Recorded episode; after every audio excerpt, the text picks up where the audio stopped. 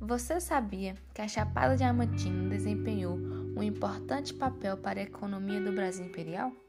Sediou muitos conflitos políticos, acolheu a diferentes pessoas que vieram em busca de riqueza nas minas e foi também um polo cultural, tornando-se o segundo maior comércio da Bahia no século XIX?